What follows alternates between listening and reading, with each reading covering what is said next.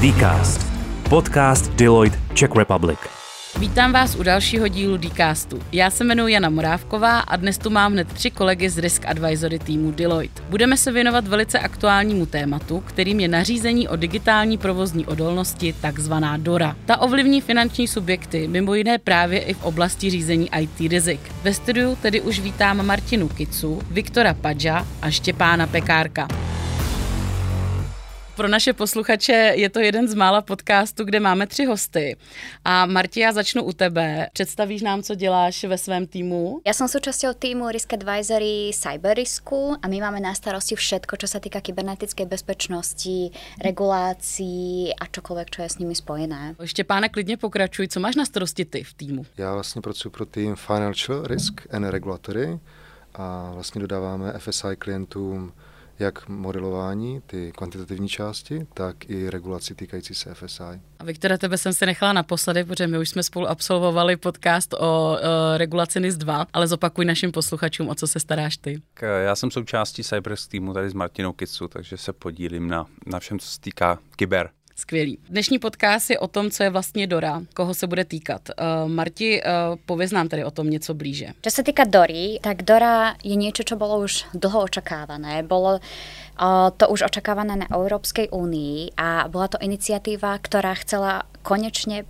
prepojiť uh, a finančné inštitúcie prakticky s nejakým spôsobom varovať od závislosti na technológiách. Je to určite spôsob, akým podporovať digitalizáciu finančného sektoru na európskej úrovni. Začínalo to už prakticky od roku 2019, kedy Európsky orgán pre bankovníctvo EBA už začínal s jednotným prístupom k riziku, ale bolo príliš veľa regulácií, bolo to ťažké aj pre klientov zorientovať sa v tom, vedieť, čo všetko s tým spraviť, takže dovtedy boli všetky riešenia čiastočné, boli tam medzery, mm. boli tam presahy, takže pre klientov znovu to bolo niečo, čo bolo jednoznačne nákladovo neefektívne.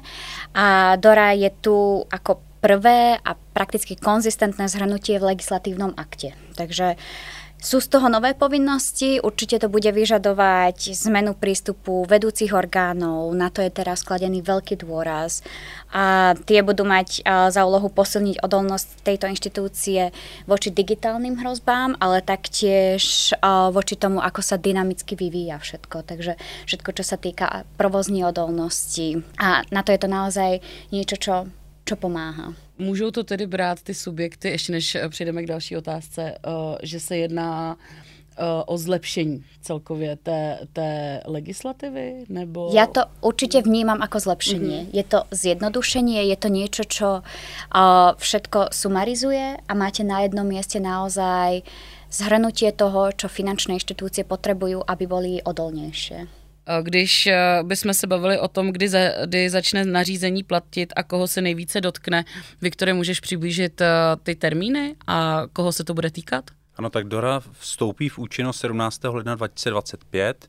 Jinak už je platná, tady se vlastně dotýkáme toho rozdílu mezi platností a účinností, takže Dora už byla vyhlášena v úředním věstníku Evropské unie, je to platné nařízení. Připravili tam nějaké dvouleté přechodové období, tak aby se ty eh, jednotlivé subjekty mohly na to připravit. Nařízení DORA je nutné vnímat jako level 1 regulaci, to znamená, že očekáváme, nebo regulator očekává, že budou implementována i prováděcí nařízení. A ty se typicky rozdělují do RTS, Regulatory Technical Standards, a ITS, Implementing Technical Standards, které poskytují větší detail o těch požadavcích v té doře. Tyhle postupně budou přicházet do takzvané public consultation, kdy evropské orgány dohledu, EBA, bankovní, EIOPA, pojišťovnictví a ESMA, kapitálové trhy, budou na úrovni eh, Evropské unie diskutovat jejich znění a potom ke konci roku vlastně budou přicházet v platnost. Jo, takže vlastně nejenom, že DORA teď vlastně je účinná, eh, respektive bude účinná od 17. ledna 2025, tak ty RTSK a ty ITSK budou postupně přicházet platnost. Takže tady to jsou dvě úrovně, kdy se klienti musí připravit na tu regulaci přicházející. Já svým laickým pohledem mně to přijde jako poměrně složitý proces. Uh, co bude zapotřebí, aby ty firmy prostě u sebe udělaly? Aby, aby co, co, bude se to týkat i nějakých, uh, řekněme, uh, lidské síly, investicí do technologií. Pojďte nám to schrnout. Stížnost ohledně eh, toho procesu RTS a nařízení 1 a level 1 regulací, tak tyhle stížnosti směřujte přímo na Evropský parlament a Evropskou komisi. To je jejich legislativní proces. Mm-hmm. To, ten obsah té DORY a obsah těch provádějících předpisů je široké spektrum, kdy klienti budou muset jednak si na začátku vyhodnotit, kde teď aktuálně stojí a kam se chcou posunout třeba za ten rok nebo za ty dva roky, kdy bude docházet k té implementaci těch jednotlivých eh, požadavků, tedy vytvořit si nějaký akční plán, nějaký plán strategii na úrovni ať už celé skupiny, anebo ty jednotlivé entity a postupně se posouvat vpřed. Není to jednoduché cvičení, to určitě ne. A k té připravenosti, oni jsou, um, DORA samozřejmě zasahuje široký okruh subjektů, a jsou tam subjekty, které už se víceméně připravily na to, typicky v bankovnictví, protože jsou to prostě velké finanční ústavy, které už teď vlastně spadají pod NISku nebo u nás třeba pod zákon o kybernetické bezpečnosti. Pro ty to nebude tak veliká změna. Konec konců oni tu bezpečnost musí mít špičkou, protože tam jde o peníze a jsou na tom dobře. A pak jsou jiné, jiné subjekty, které pod tu doru spadnou vlastně nově, budou nově pod regulací, typicky třeba některé pojišťovny, pojišťovací subjekty a ty to musí opravdu vystavět e, jako od základů a tam to to bude těžší. Takže záleží na tom, eh, jako, o koho se jedná. Jo, přesně tak, ona existuje jako heterogenita mezi těmi sektory, ohledně jako maturity těchto mm-hmm. procesů. A že to nebude jenom jako úvěrové instituce, jak říkal Viktor, a pojišťovny, ale budou tam i vlastně většina platebních institucí v režimu PSD2, potom tam budou ratingové agentury. Jako ten eh, článek 2, eh, vlastně ten DORY specifikuje, kdo spadá, kdo nespadá pod tu regulaci je to poměrně dlouhý článek a vlastně to je i ten cíl té dory, zahrnout většinu těch regulovaných subjektů do svého skoupu. A měly by se ty finanční subjekty nějak aktivně zajímat o to, jestli do toho spadají, nebo jim přijde nějaké upozornění? Nebo přišlo? Asi upozorněním přijde možná potom od dohledového orgánu. Aha. Když už něco ale nebudou splňovat. Přesně tak. To si myslím, že takové upozornění uh, určitě nebudou chtít, takže dává smysl se minimálně na, tu, uh, na, ten, na to nařízení uh, DORA podívat, definovat si vlastně, co je jejich scope, protože taky se často stane, a u našich klientů je to typické, že oni spadají do několika těch regulovaných subjektů. Jo, jste úvěrová instituce, současně poskytujete, někdo z vaší skupiny poskytuje pojištění, stavební spoření a tak dále, takže vlastně ten regulatorní perimetr i pro tu jednoho klienta je hodně heterogenní. Ak ešte môžem k tomu doplniť, tak presne toto je ten bod, ktorý Dora vyzdvihuje, že už to nie je iba o tom, že IT sa stará o tú bezpečnosť, ale už je to o tom, že sa nahlíží na celú tú inštitúciu komplexne. Takže je to komplexné riešenie rizík, komplexné riešenie kybernetickej bezpečnosti a to je to, čo Dora vyzdvihuje a taktiež Európska únia chce posilniť vlastne toto prostredie. Vy jako odborníci máte uh, data k tomu, uh, kolika teda finančních subjektů se to bude týkat v České republice? Budou to stovky, desítky, tisíce? Jde to takhle určit teďkon?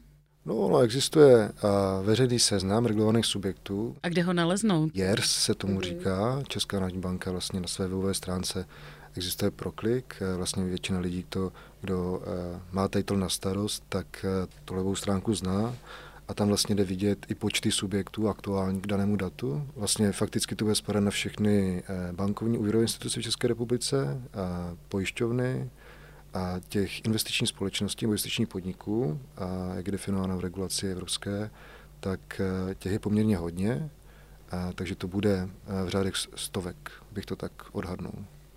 Jo, platební instituce, když se podíváte na počet platební institucí, tak to je obrovské množství. Pojďme se teď ještě po, uh, pověnovat tomu samotnému nařízení DORA. Marti, uh, mohla by si říct, co konkrétně budou představovat ty pravidla? Ako spomínal že ještě pán, je to dost komplexné. To znamená, že pre zjednodušenie, ak s tým začnem, existuje 4 až 5 pilierov. Uh, tie 4 základné piliere, tie sú tie piliere, ktoré sa budú dotýkať samotného klienta. Takže tam uh, jeden z nich je uh, riadenie rizík v oblasti informačnej bezpečnosti. Na túto oblasť sa pohliada naozaj komplexne od úplného začiatku identifikácie toho rizika až uh, k celkovému cyklu Ďalej je to hlásenie incidentov. Je to tiež oblasť, ktorá je dôležitá kvôli tomu, aby dostatočne rýchlo vedeli inštitúcie reagovať na akékoľvek incidenty, ktoré nastanú. A potom je to test, digitálne testovanie provozní odolnosti. Je to niečo, čo predtým bolo sporadicky riešené a Dora naozaj už určuje periodicitu týchto testov, akým spôsobom to bude riešené a taktiež vzájomné uznávanie týchto testov, čo sa týka Európskej únie a rizika tretích strán. To je niečo, čo Predovšetkým, čo vidíme z našich skúseností, je to oblasť, ktorá nebola dostatočne dobre riešená. Prípadne to bola oblasť, na ktorú sa spoliehalo, že sa nejak vyrieši. Takže Dora naozaj s týmto novým prístupom toto výrazne podporuje. A čo som spomínala ako piatý pilier, tak piatý pilier je komunikácia. Takže uh, Dora určite chce zdôrazniť to, že v rámci Európskej únie, akým spôsobom sa digitálnej a provozní odolnosti organizácie vylepšovať, akým spôsobom komunikovať medzi sebou vzájomne a posilniť uh, celkovú provozní odolnosť Európskej únie ako celku. A ta pátá domena je hlavně poplatná pro dohledové orgány. Mm-hmm. Vlastně, že ty první čtyři, jak říkala Martina, tak ty jsou přímo aplikovatelné na ty dohlížené subjekty, když to ta pátá právě platí pro jejich dohledové orgány. Takže se nemusí klienti moc bát, že budou muset komunikovat. Tak to je asi dobře vymyšlený, ne? Mají to určitě dobře vymyšlený, to jo. Strávili na tom hodně času. Viktore, eh, co se bude měnit v oblasti IT risk managementu?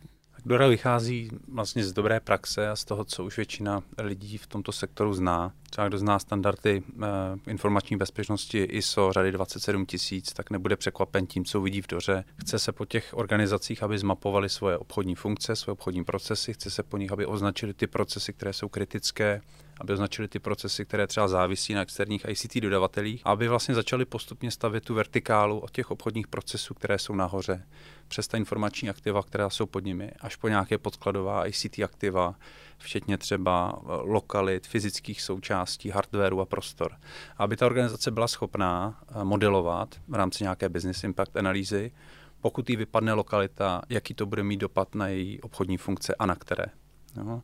A to je samozřejmě relativně jednodušší v rámci jedné firmy. Těžší je to, když máte prostě nějaké velké hospodářské konglomeráty, když máte nějaká uskupení, kde třeba jedna část té skupiny, jedna firma, Eh, provozuje třeba datacentrum, kde běží služby, které jsou pro celou skupinu. Takže to, že vypadne lokalita v Praze, může způsobit výpadek služby někde jinde. A v tomto modelování už se prostě musí ta organizace pohybovat, musí to dokázat, protože Nora to vyžaduje. A vyžaduje právě třeba tu business impact analýzu a, a, kaž, a zkoušet si a průběžně si prohrá, jako, eh, projíždět ty scénáře toho, co se může pokazit a když se to pokazí, co to způsobí a jak se z toho dostanu ven. Štěpáne, nařízení má přijít v platnost v roce 2025. Kdy mi si mohl dát jednoduchý návod, jak se mají vlastně teď firmy začít připravovat? Je to vlastně reálný stihnout, když teď uh, je uh, finanční subjekt, který se ještě třeba nezačal připravovat? Podle mě jako je to reálný stihnout, ale potřeba začít hned. A vlastně ten, my vidíme jako dva základní přístupy k té přípravě na jako DORA alignment nebo DORA compliance.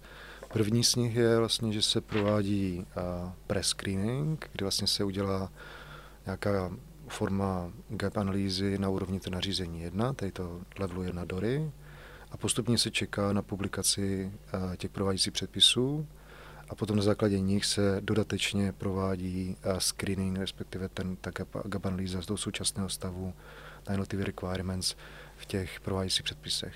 Alternativně se vlastně tady tenhle projekt dá posunout až do té fáze, kdy ty provádějící předpisy budou v konečném stavu, v konečném zení. Protože když ten provádějící předpis je v režimu public consultation, tak po dokončení té konzultace se může ta textace nějak měnit. Takže tam vlastně je otázka, jestli prostě nepočkat, až vlastně eh, ty RTS budou v finálním znění a teprve potom ten alignment začít.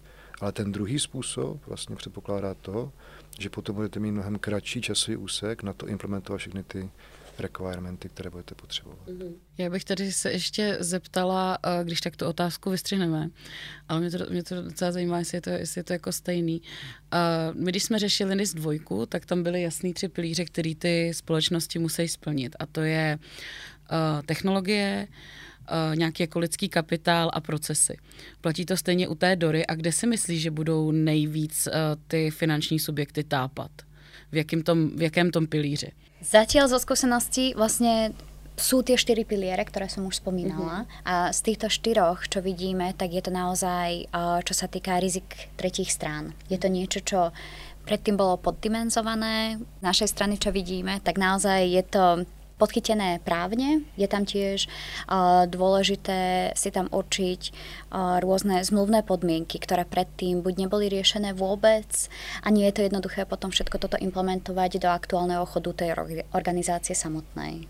Já si myslím, že to, jak jsi to popisoval, popisoval hodně tenis dvojky, tak je to jakby trochu jiný pohled, že vlastně takhle, jak jsi to popsal ty tři domény, tak to je jako pohled vertikální, když to tady to, co popisuje Marta, tak to jsou jako horizontální rovina, kde jsou vlastně tři domény, ve kterých ve všech, ve čtyři domény a ve všech těch čtyři doménách budeš muset zavádět jako lidský kapitál, governance a budeš muset investovat do těch procesů. No, to právě záleží v kterém sektoru si myslím, že ten subjekt se pohybuje. Mm-hmm. Jo, jak říkal Viktor, tak uh, typicky ty velké úvěrové instituce už jsou hodně vymaturované, zejména v té první doméně ICT Risk Management, typicky i v tom outsourcing risk management, takže to je, to, to je čtvrté doméně a samozřejmě, že uh, uh, cyber resilience i uh, incident reporting jsou jako hodně už regulované procesy.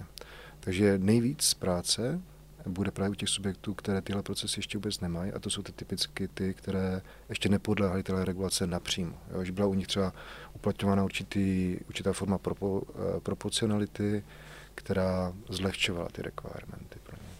Marti, jaké hrozí sankce za nesplnění požadavků, které určuje DORA? Tie sankcie sú dosť vysoké.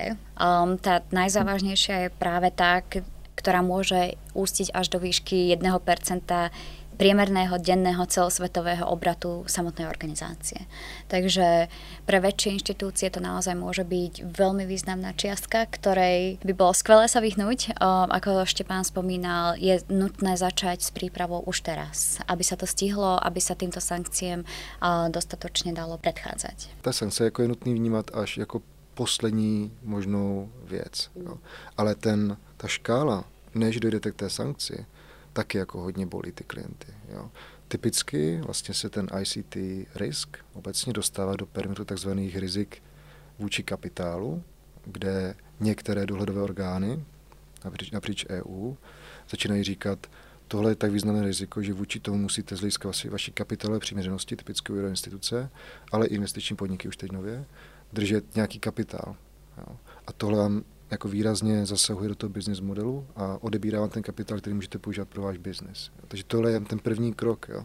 Potom další krok je, že vlastně bude stupňován ten eh, dohled jako prováděný na těch, na těch subjektech. Takže častěji se vám stane, že budete mít eh, kontrolu na místě, častěji se stane, že budete mít specifickou kontrolu na místě na jednu z těch domén, že tady tohle, jako všechno, než se dostanete k té sankci, kterou vám potom ten eh, už ne dohledový, ale regulátor dá, nebo spíš dohledový orgán eh, dá, hmm. tak eh, to je, že kdyby ten krok úplně nakonec. Jo. A ten boj samozřejmě nejvíc, protože ten je publikován, jo, takže na tom trhu i ta market eminence vlastně toho subjektu klesá. A kdo bude kontrolor? Kdo bude regulátor? A regulátor je ten, kdo dopíše ty normy, jo, takže to v českém perimetru je, aspoň podle mých posledních informací, MFČR, Ministerstvo financí, který bude jako integrovat některé ty uh, předpisy evropského, evropského levelu do našich lokálních předpisů. Na úrovni uh, Evropské unie to samozřejmě Evropská komise, Evropský parlament.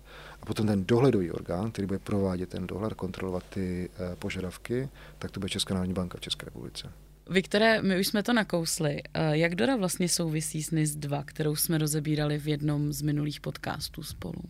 Ano, tak ten zásadní rozdíl je, že NIS 2, kterou jsme probírali minule, je směrnice takže uvádí nějaký jako obecný minimum, který má být platný po celé Evropské unii a potom každá země si ho implementuje svým vlastním zákonem. U nás je to zákon o kybernetické bezpečnosti a regulátorem je NUKIP. DORA je e, jiné zvíře, DORA je nařízení, evropské nařízení, které platí všude stejně, přímo vymahatelné e, a platí po celé EU stejně.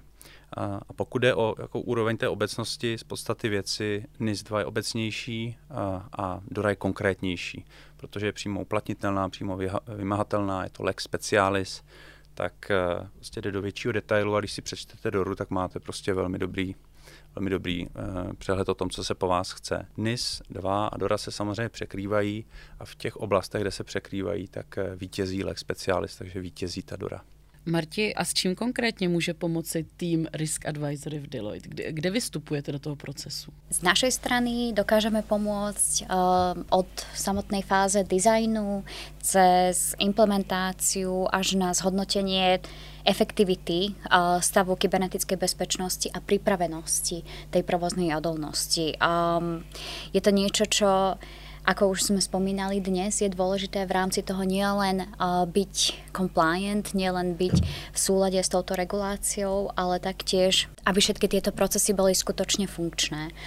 Kladieme dôraz na to, že funkčnosť a efektivita je dôležitá k tomu, aby sa potom mohlo pristúpiť aj ďalej a k zlepšovaniu a taktiež um, k niečomu zvanému continual service improvement. To znamená, že jednoznačne, aby tie organizácie dokázali v tomto móde fungovať aj ďalej. Aby to nebolo iba niečo, čo je na papieri. A na to tu máme naozaj tým expertov s bohatými skúsenosťami, nielen z finančného, bankovníckého sektoru, ale dokážeme prepojiť aj ďalších expertov, ak je to nutné práve na to doplniť tieto piliere, doplniť expertízu a pre tú firmu vylepšiť jej súčasnú pozíciu. Přesně jak Martina říká, vlastně ten, ta pozice toho Deloitu je pro toho klienta extrémně výhodná právě pro to nařízení DORA, protože to zahrnuje, jak jsme to mluvili, široké spektrum poměrně specifických oblastí a e, že jo, a někdo není expert na všechno, když to často lidi o sobě tvrdí, že vlastně je důležitý pro ty klienty, nebo aspoň co teď s klienty děláme, tak je vlastně díváme se celkově na, to, na ten jejich compliance DORou, ale potom vlastně nasazujeme specializované týmy na ty jednotlivé oblasti. Takže vidíme, že prostě třeba maturita procesu v té první doméně ICT risk managementu klienta není tak významná, tak nasadíme tým uh, cyber risku nebo naš, naše kolegy z consultingu na IT, specializovaní, kteří vám navrhnou ten design a tu architekturu toho IT, navrhnou ty procesy, takže se alignují podle té dory. Současně potom jsou uh, ta, ta, ta doména, která, která se třeba týká toho outsourcing risku, tak tam zase je hodně, hodně velká část, která se týká posuzování smluv, takže to zase potřebujete prostě advokáty, právníky, kteří vám posoudí ty jednotlivé SLAčka. Takže tam zase prostě eh, specializovaný tým, který se skládá z odborníků na různé oblasti, právě tady v tomhle je výborný jo, pro tu doru. Jo. To u některých těch jako specifických nařízení třeba není, jako ne, není jo, že potřebujete jo, na credit risk potřebujete fakt jenom člověk, který umí hodně dobře počítat. Jo. Ale tady to, tady to nařízení DORA je tak obsáhlý, že fakt to široké spektrum těch zkušeností a znalostí je potřeba. Štěpáne, a máte nějaké konkrétní příklady? Jo, určitě. Jako teď právě eh, jde o to, že už teď hodně klientů nás kontaktuje a chce dělat ten press screening, takže vlastně máme hodně zkušeností s tím, jako které části a jak by ten klient eh, nebo ti klienti chcou approachovat. Viktor má určitě, určitě dobrou zkušenost právě s eh, kartami aktivit. Chceš o tom něco říct? A, ano, my vlastně máme Doru, která je veliká abstrakce, je to prostě dlouhé nařízení, špatně se čte. A co nakonec ten klient chce, tak chce vědět, kdy to bude mít hotovo, jestli to bude mít hotovo, kolik procent má hotovo. Takže my jsme si prošli tím, že jsme u klienta vzali Doru, nasekali na malé kousky, ty jsme překlopili do úkolů a úkoly jsme přiřadili konkrétním lidem v organizační struktuře té firmy. Takže firma teď ví, kdo má co za úkol, má tam prostě konkrétní datumy a termíny splnění a vlastně to překlopení té abstrakce, toho textu do projektu projektů je, myslím, co je pro klienty velmi zajímavé. Také máme zkušenosti s výběrem softwaru, protože eh, většina těch velkých společností už to prostě neřeší v Excelu, je potřeba nějaký software, máte software na právě IT risk management, na eh, business continuitu a třeba na řízení dodavatelů, takže začnete tím, že chcete software, který vám nějakým způsobem v úzovkách vyřeší doru. Eh, a pak přijdete na to, že byste ho mohli používat i pro oprisk, i pro audit, i pro business funkce a že byste vlastně mohli mít plnokrevné GRC řešení, které vám pokryje těch oblastí víc. Takže to všechno máme za sebou jsme pomáhali klientům vybírat podobný software, psát eh, prostě nějaké technické požadavky na to, jak to má fungovat. A to je, myslím si, know-how, které je užitečné i pro eh, naše klienty do budoucna. No, určitě vlastně u některých klientů, typicky když přijdou úplně k seznámení s tou dorou, tak eh, typicky provádíme několik workshopů s různými stakeholdery, s různými skupinami v tom, u toho daného klienta, aby všichni navnímali, co vlastně ta dora, jak moc velký je to zvíře. Potom teda provedeme nějaký pre-screening assessment toho, kde ten uh, klient je a Potom s klientem se bavíme o tom, kde chce být, kde chce být za ten rok, kde chce být za dva roky. A po téhle informaci, přes ty, ten náš tooling, který jsme vyvinuli, tak dokážeme jako identifikovat jednotlivé kroky. A ty kroky designovat v čase tak, aby utilizovali efektivně ať už jako klientskou, a klientský čas, tak i vlastně ten implementační čas na ten projekt. Takže dokážeme i projektově pomoct tím klientem, aby se dostal, dostali co nejdříve nebo co nejefektivněji k tomu dosažené, k tomu cíli, kde, kde chcou být. Marti, chceš doplnit, nebo to bylo vyčerpávající? Myslím, že to bylo vyčerpávajúce. Jednoznačne z našej strany všetko toto dokážeme aj automatizovať. To znamená, že v rámci toho, ak by tá firma naozaj chcela jednoduché riešenie, respektíve bojovala s časom, tak je to niečo, čo týmto spôsobom dokážeme efektívnejšie pomôcť. Já vám moc děkuji, že jste eh, byli hosty našeho podcastu. Budeme se s vámi určitě těšit v dalších eh, neméně zajímavých uh, tématech a mějte se moc krásně. Ahoj. Děkujeme. Ahoj, děkujeme. Hezký den, díky za pozvání.